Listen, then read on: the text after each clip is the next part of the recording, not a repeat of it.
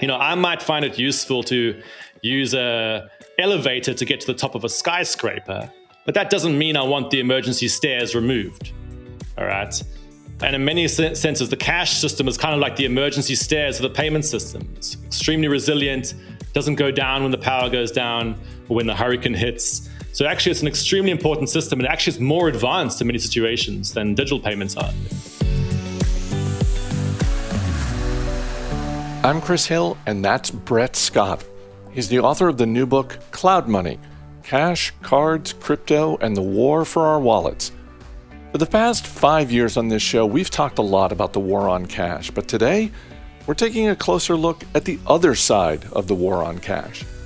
Jason Moser interviewed Scott about the implications of moving toward a cashless society, how money transforms when it goes from your wallet to a Venmo account, and why fintech companies really don't want to become banks.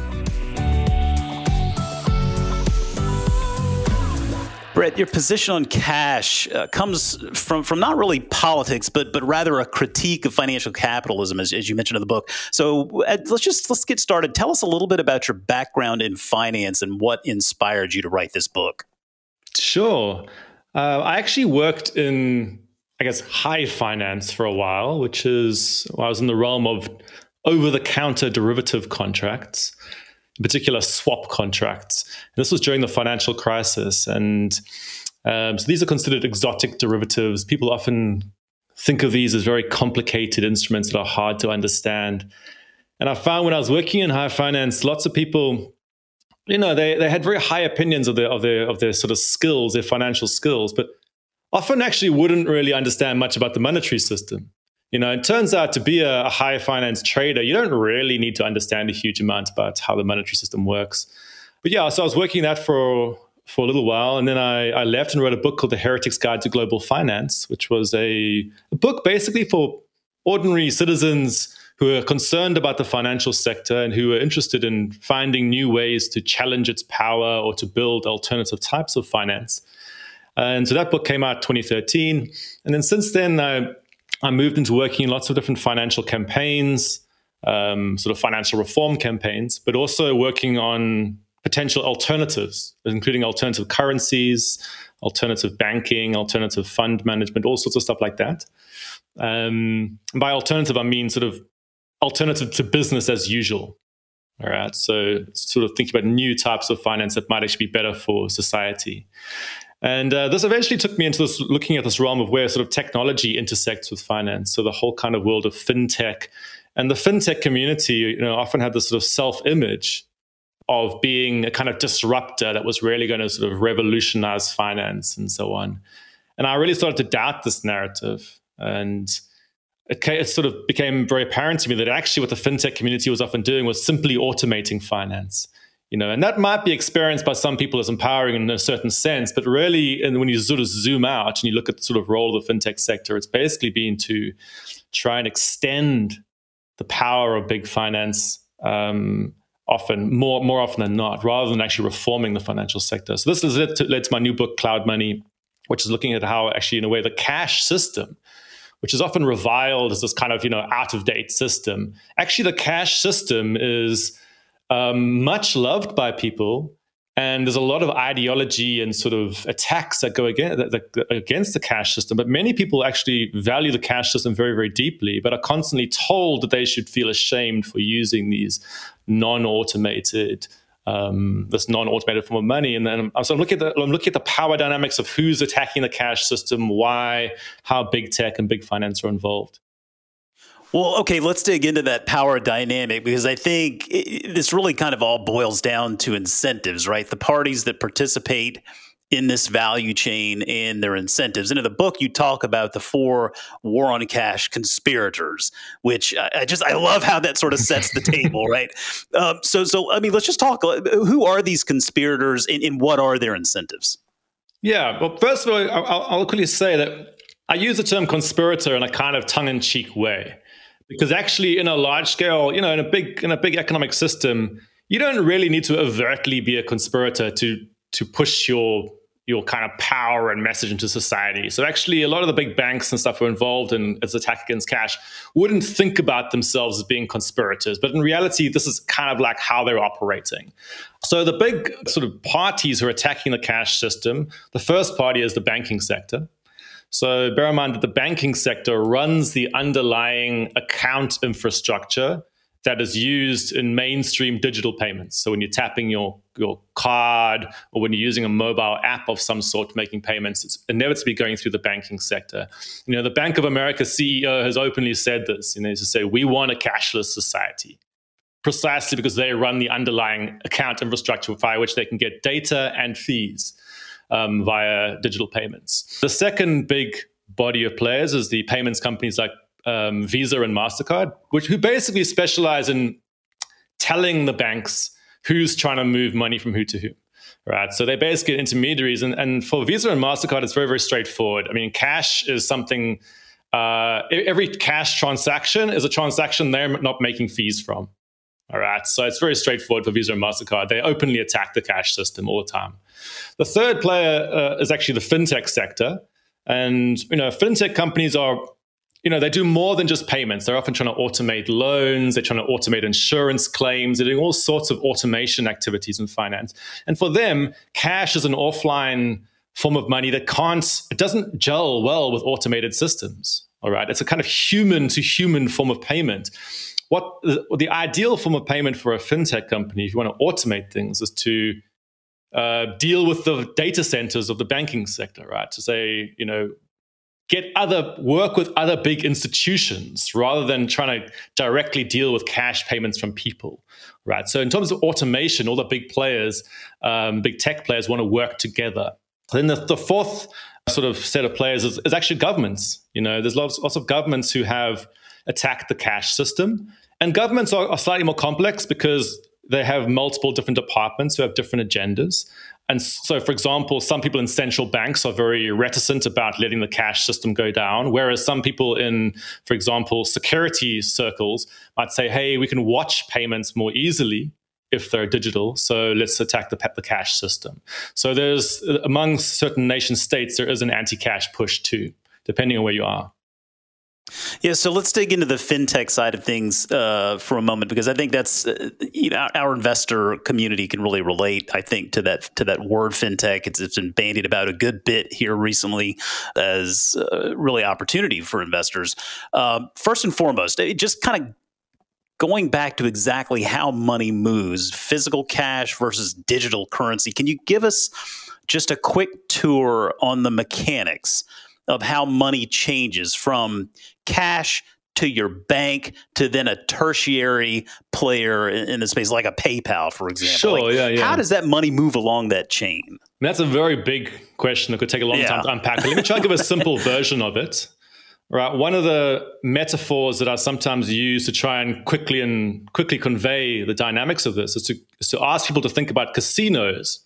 All right, so if I walk into a casino with, let's say, $100 in cash and I hand it over to the cashier and they hand me $100 worth of casino chips, all right, if you, if you think about what's just happened there, the casino took ownership of my physical cash and gave me this physical chip, which I can now use within the confines of the casino. Now, that casino chip is actually a secondary form of money. It's a privately issued form of money that's tethered to the original form of money, the actual government cash all right? But it's privately issued and it's within this casino. Now, if you want to understand the banking sector, something related actually happens in the banking sector. If I hand over cash to, let's say, Bank of America, they take ownership of that cash and they issue me a chip the, the equivalent of a casino chip, but it's in digital form. So it's a digital chip issued by Bank of America. So if you have a Bank of America account and you see numbers in that account, you're basically seeing the digital chips they've issued to you, right? It's a privately issued form of money that can be moved around within the confines of the bank payment system.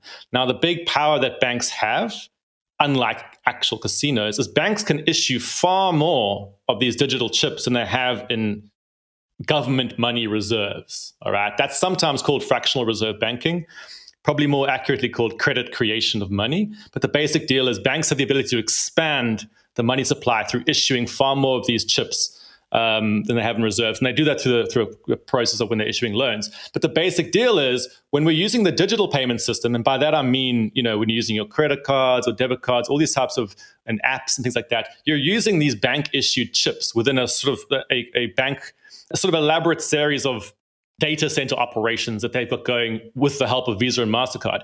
If you're looking at a player, players like PayPal, they actually add a new layer onto it. They will take your bank issued chips, take control of them, and issue you their own third tier chips, as it were.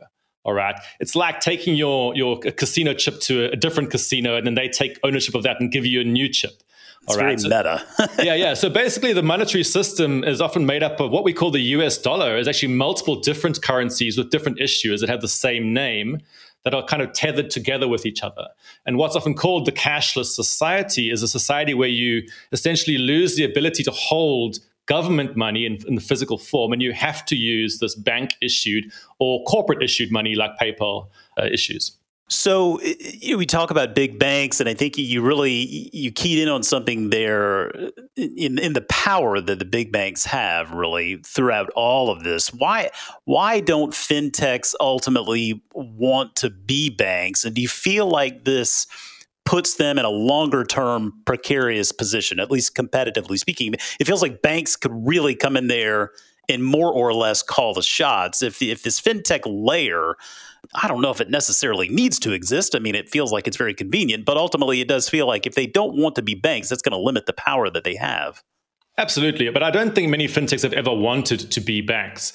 You, you got to understand the. Uh, I mean, bear in mind if you're running a big bank, it's a big ship.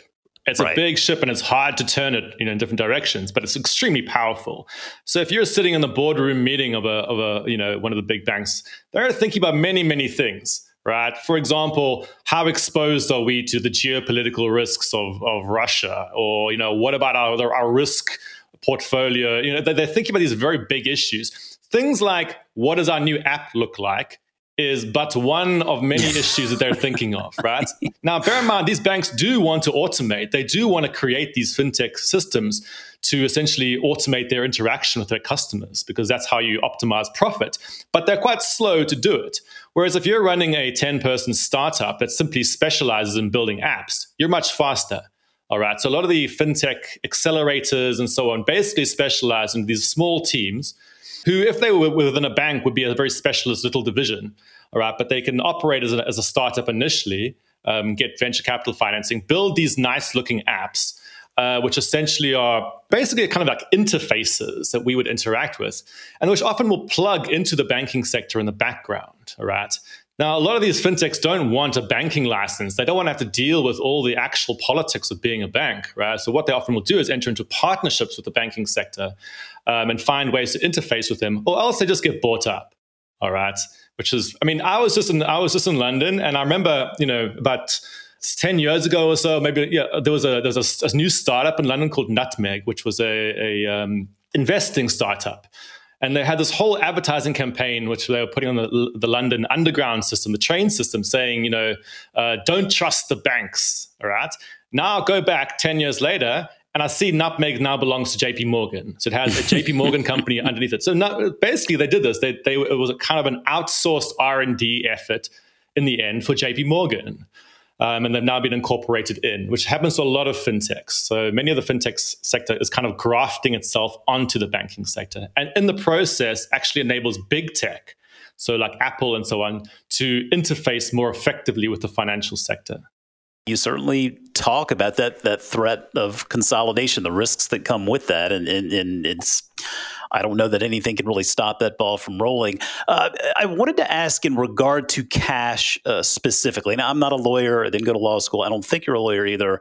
But there are, I, I talk to lawyer friends about this from time to time. And, and it's it's interesting when you look at actual physical cash, right? The note says, and I quote, this note is legal tender for all debts, public and private, end quote.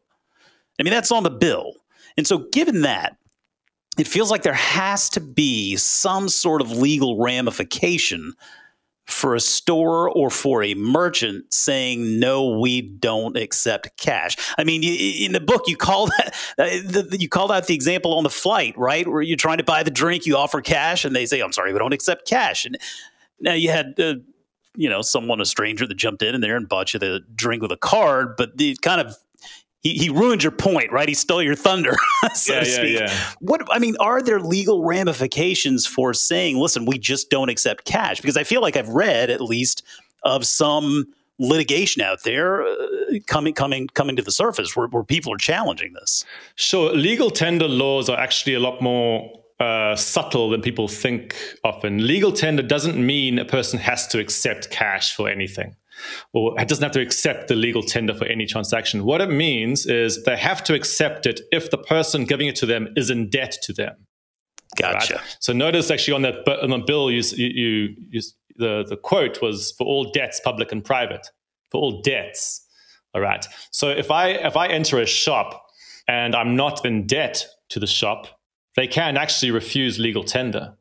All right. But for example, imagine I went into a restaurant, ate the food, which would actually technically put me in debt to them because uh, I've taken something from them without paying. Now, actually, the legal tender laws start to kick in, right? Because now, they, if they try to refuse my legal tender, they're trying to prevent me from exiting debt, which historically is a kind of debt bondage, right? So yeah. these legal tender laws is trying to stop forms of debt bondage. To say you, if a person is trying to exit their debt and you're stopping them, you're in breach of legal tender laws. All right. So that's that's what the legal tender thing is. But in terms of so, th- so that's an interesting legal cases to test out when it comes to people refusing cash, and you know, which situations are truly in breach of legal tender laws. But in terms of, for example, when you're uh, when banks are doing things like shutting down ATMs or trying to make it out as though the provision of cash is like some kind of burden upon them that is a very dubious legal situation because if think about that casino metaphor I, I, gave to you earlier if i have a casino chip that's actually a legal claim upon cash held with the cashier right if i go back to the cashier and they say oh sorry we don't actually redeem this anymore they are now in breach of their legal agreement so that's a kind of more this is not this is not in the realm of legal tender but this is a different legal issue so when banks say oh, we're going to penalize you for using cash, or we're going to stop you from exiting our system by through the ATM, they are now in breach of, of some of other types of laws. Uh, does that make sense? Oh yeah, yeah, absolutely. In line with this use of cash, it, it, do you feel like going cashless marginalizes certain parts of society, and if so, uh, how? I mean, absolutely. There's a huge class dynamic to this. I mean, it's very easy to see. I mean, this. I mean, you don't need to have a sociology PhD to to notice which places, quote unquote, go cashless first. All right, it's always bougie kind of upper upper income places, right? Largely because not only do banks historically have, have targeted those people, before they target poorer people. But actually, those people in those type of establishments have much higher trust in institutions more generally. All right. Whereas people who are more marginalized not only get less service from institutions, but they actually don't often don't trust those institutions either. All right. So there's a very strong correlation between socioeconomic status and cash usage. Right. There's many studies which will show this. Um, and so when there's this public messaging coming out that there's something wrong with the cash system or somehow it's a sort of inferior form of payment, there's a very strong class dynamic to that. There's a very strong value judgment being made upon people who actually often prefer the cash system. Yeah, and it's um, any and if you think about it, think about that messaging. Uh, you've basically been told if you don't want to be absorbed by large scale banking institutions, there's something wrong with you. All right that is a very loaded message that comes out of, of uh, in many mainstream circles. But we live in a, a under an ideology which says, you know, where we always have to go to is ever more scale, speed, complexity, automation, and that's really a corporate message. That's not something that ordinary people resonate with necessarily. It feels like when we talk about the, the, war on cash, steering away from cash, the risks of systems of digital money. Um, I mean, look at what's been going on recently in, in, regard to to the war in Ukraine, right? I mean, you see networks cutting off Russian nationals, and while you know, I think a lot of the world is probably on board with that. I mean, you see them, you see folks re- resorting to you know alternate forms of currency whether it's cash or whether it's crypto right in order to be able to move money around and, and that really goes to one of the greater risks here of a cashless society in that what happens right maybe, maybe a lot of folks right now are on board with what's what's going on in, in shutting off Russian nationals because of what's going on in Ukraine. But what happens when they're shutting you off you know, when it's something that you agree with, right? I mean, what happens when the shoe is on the other foot? Because it feels like that's just a matter of time. Yeah, absolutely. I mean, if you're a, citizen of an authoritarian country, you very, very quickly understand the implications of what a cashless society means. Because basically it means you all your transactions can go go through institutions that can be watched, but they can also perform a vector via which power can be exercised. So you can be stopped from doing certain things and so on. Now, obviously, there's an interesting balance here when we're talking about okay, potentially, you know, and this this is a this is a debate that goes throughout society more generally about you know when is it okay to exert power and when is it a form of overreach. Now, actually, in the case of Russia right now.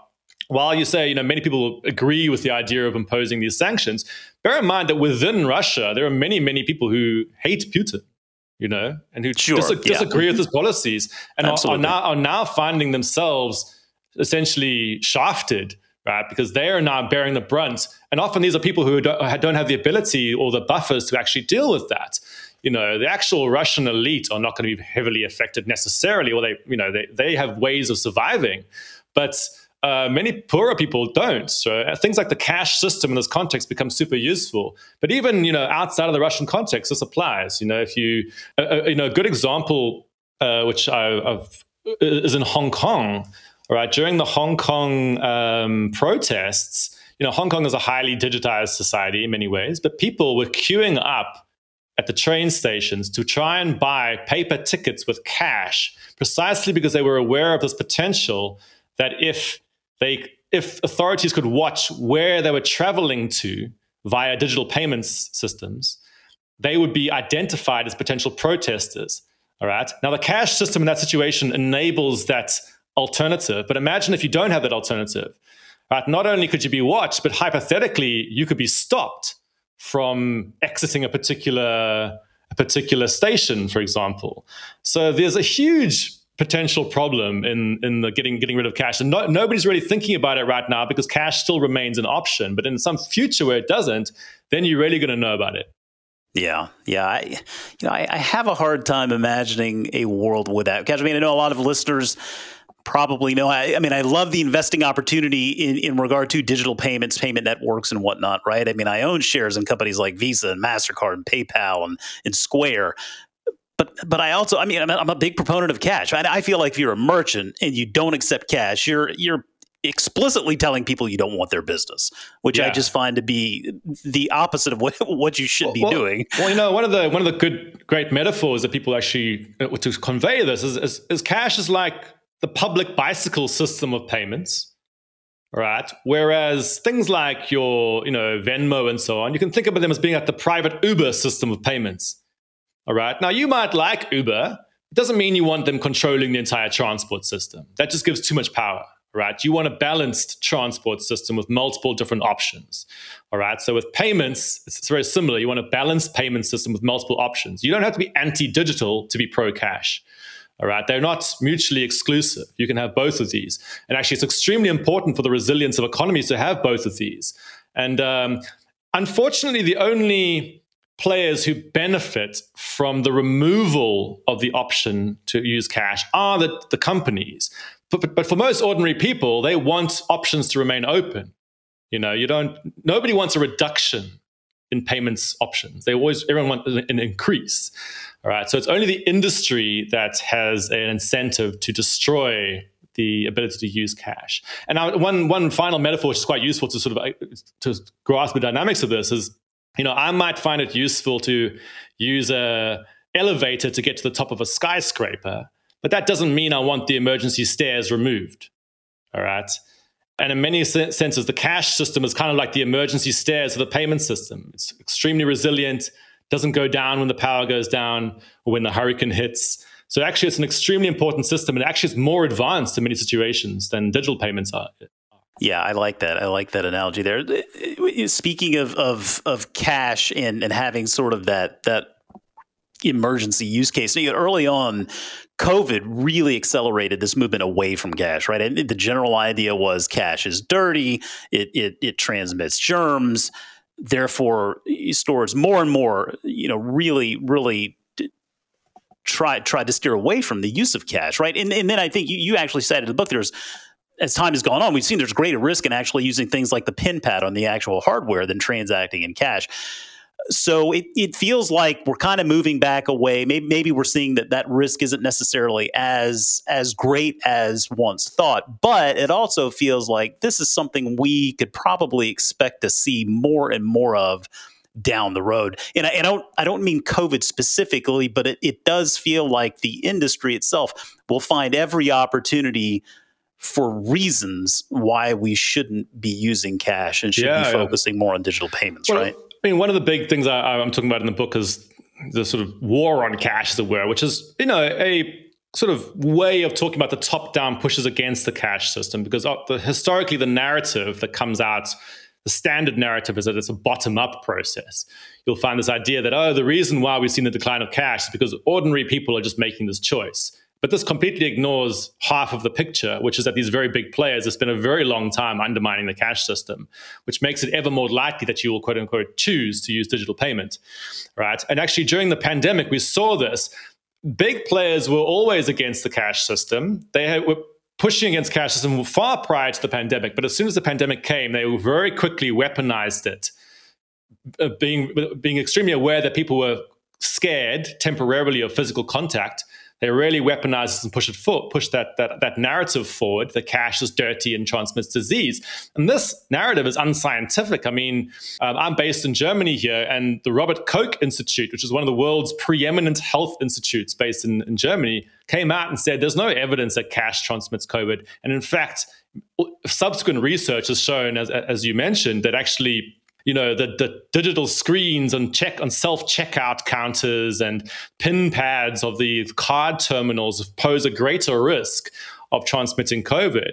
All right.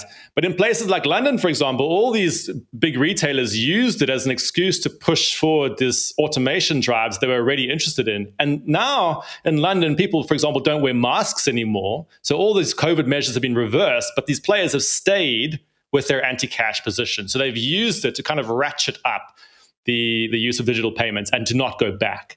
All right, so that's that's been happening, and this is a very big problem. And, and uh, one final example I can give you there is actually the NFL entered into a deal with Visa in 2019, a sponsorship deal where Visa said, "We want you to do cashless Super Bowls." Right, and the yeah. first one of these cashless Super Bowls came out in 2020, and the narrative that surrounded that was all about COVID. But that deal was signed in 2019 right? this was yeah. prior to it, and they just happened to like find it a convenient narrative, all right? Um, so these there's a lot of top-down players that are working to not only overtly shut down the cash infrastructure, but also have a kind of ideological war against it to make people feel ashamed for for using this, and essentially make people feel ashamed for not wanting to use large institutions all the time. Brett, I, I, want to be respectful of your time here. So I, maybe if we could just wrap up with one more question, because ultimately this goes back to, I think, one of the themes in the book is these contradictions of corporate capitalism, right? We as consumers, we weigh the convenience versus things like monitoring, censorship, manipulation, whatever that may be. And, and it feels like it's going to be difficult to go back. But you know, like I said, as much as I like the idea of of the war on cash from an investor's perspective, I mean, I, I, personally have a hard time believing we'll ever actually live in a fully cashless world, at least in my lifetime. So that being said, what what is the path forward with this? Sure. I mean, the first thing I'll say is the the de facto narrative, mainstream narrative, is that cash will die. All right. Now, the reason why that that narrative exists is that for if you just push play on standard capitalism, as it were, it you know companies try to scale, they try to automate, and so on. So the cash system stands against that. All right. But as we know, companies often don't actually act in their own best interests collectively. Sometimes they can really mess themselves up. Right. And this is a kind of contradiction in market systems. So in reality, in terms of what's in the best interests of a market economy, it's actually to maintain the cash system because the cash system creates resilience for the monetary system. It actually helps to keep the whole monetary system together. So if you're thinking about what's actually in the long-term interest of an economy, it's super important to maintain the cash system, not only for personal privacy and all these things we've mentioned, but just for the just this basic stability of markets. Right, so a kind of financial stability perspective. Um, so I think what's going to start to happen is actually many policymakers will start to realize this, and they already have started to realize this, um, especially in a realm, in an era of increased geopolitical instability, where there's massive potential for cyber attacks. Um, also, in an era of climate change, where there's ever increasing natural disasters, it's actually not obvious that you want to get rid of the cash system where you want to be totally dependent upon these digital infrastructures. So I think in the next few years, we're going to see a lot more discussions, of quite serious discussions about how to protect the cash system. Um, and how to actually counter, and in a way, going back to that, that metaphor of cash being the public bicycle of payments, to really promote that and say, actually, this is a very viable and important system to keep. But bear in mind, it's you know, I'm going against the ideological grain by saying this because, you know, de facto, the sort of standard story is that we have to get ever more automation, ever more connection, ever more convenience, and so on and so on. All right. So um, I'm not going to bet against cash by any means. His new book is Cloudmoney Cash, Cards, Crypto, and the War for Our Wallets. Mr. Brett Scott, thanks so much for joining us today. Thanks for having me. As always, people on the program may have interest in the stocks they talk about, and the Motley Fool may have formal recommendations for or against, so don't buy or sell stocks based solely on what you hear. I'm Chris Hill. Thanks for listening. We'll see you tomorrow.